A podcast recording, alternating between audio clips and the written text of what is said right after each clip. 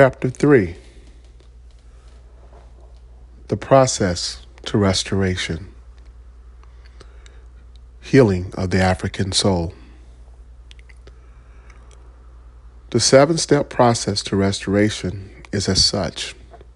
The very first thing that must happen in the African soul if, is that we must remember.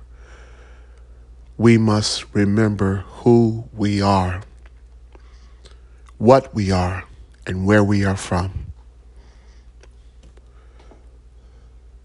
Who are we? We are Africans. We built the pyramids. We mingled with Abraham's seed. This is true the Hebrews were not 100% black. But just like any slave master, the Egyptians slept with the Hebrews.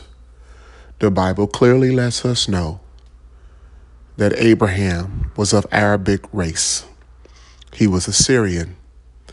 And they even repeated that. But the Syrians did mingle and have sex with Africans, either by force or by trade. The Word of God clearly lets us know about the young man in the Torah whose mother was from the tribe of Dan, but the baby's father was from Africa. We understand that Europeans have tried to whitewash this as much as possible, but we're 100% clear that we were the Egyptians in Africa also leads to us having to accept that we specialize in serving false gods even to this day. All over Africa, false gods and deities are still worshipped the same way the Egyptians did. The same way, even to this day, whether you're in Ghana, Nigeria, Kenya, or America. It's better known as voodoo and witchcraft and Santeria, all throughout the Caribbeans and into Brazil. And we taught the Hebrews this, and we know that the Hebrews, even when God was trying to set them free, they had become so much Egyptian that all they wanted to do was be like their oppressors. I said all to, I said all that to say this to bring a false balance, to bring a balance to the false narrative that all the Hebrews were African Africans, and that's not true. That is a desperate attempt for someone to justify their existence, though they are partially right. And the color of your skin is not going to get you into heaven. But the celebration of your culture, because of the color of your skin, is going to bring you out of low self esteem and mental slavery. Who are we? We are Africans. Where are we from? We are from the continent of Africa, the original place of man with the most abundant resources out of every continent on this earth. Without the resources of Africa, America cannot stand. And therefore, the Africans themselves are held hostage to give their resources to European countries and Asian countries because it is so rich. Who are we? Where are we from? And do we remember who we are? We are spirit, and we have a mentality, mental state of being, a psychological state of being, emotional state of being, and a physical state of being. The African cannot be made whole until the African begins to love him or herself. That love is displayed by recognizing you are a spirit being and that your mental health your psychological well being, your emotional health, your physical health, is the practice of loving your neighbor as yourself. We have been disturbed by distractions. We're disturbed by social media, diabolical relationships, self hatred,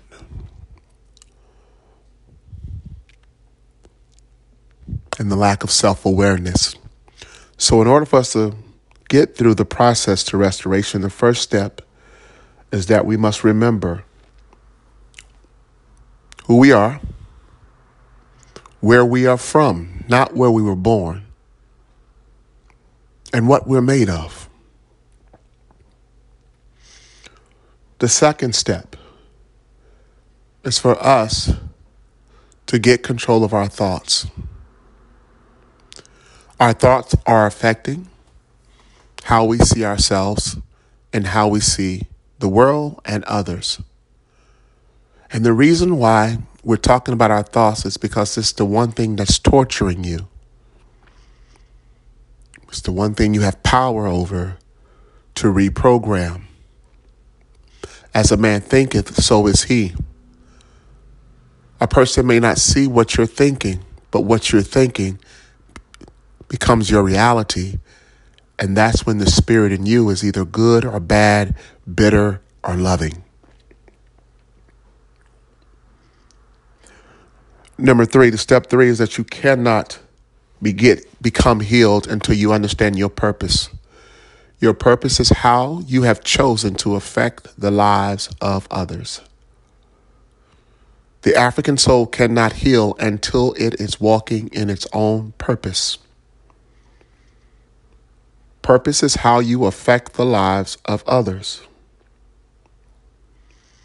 You are called to affect the lives of others in a very unique way. And if you have not discovered it, your sickness and your mental and psychological state of mind will continue to exist. Step four, you must move with the purpose of intent. Intent is the expected outcome of a desire. You have to choose whether you're going to live your life going forward to speak life into others or to speak death.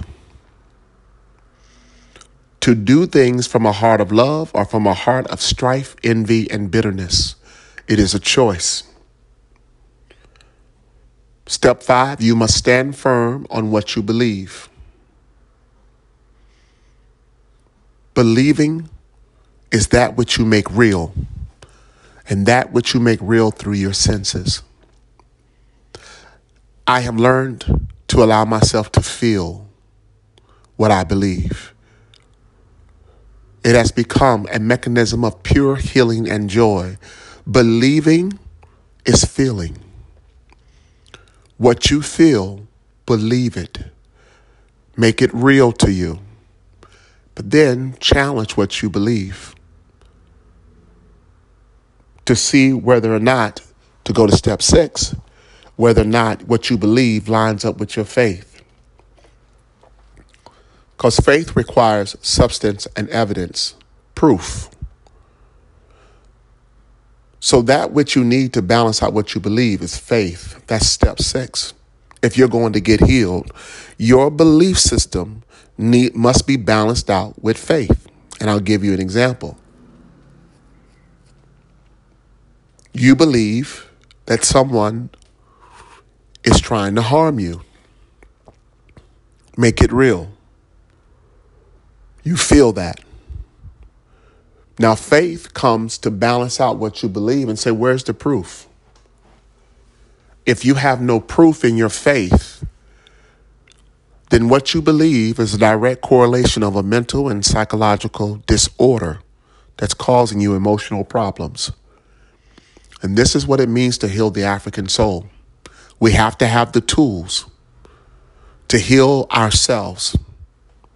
Not to go get on a medication pill, but to deal with the reality of the brokenness that is inside of us that causes us to act out and to not be stable and to live with temperance. And step number seven is the obvious one. You must put in the work. You must put in the work through meditation and devotion. And meditation is the time you spend with yourself, while devotion is the time you spend in God's Word and in prayer and talking to God and listening to the Holy Spirit. This is the seven step process to restoration of the African soul. This is chapter three.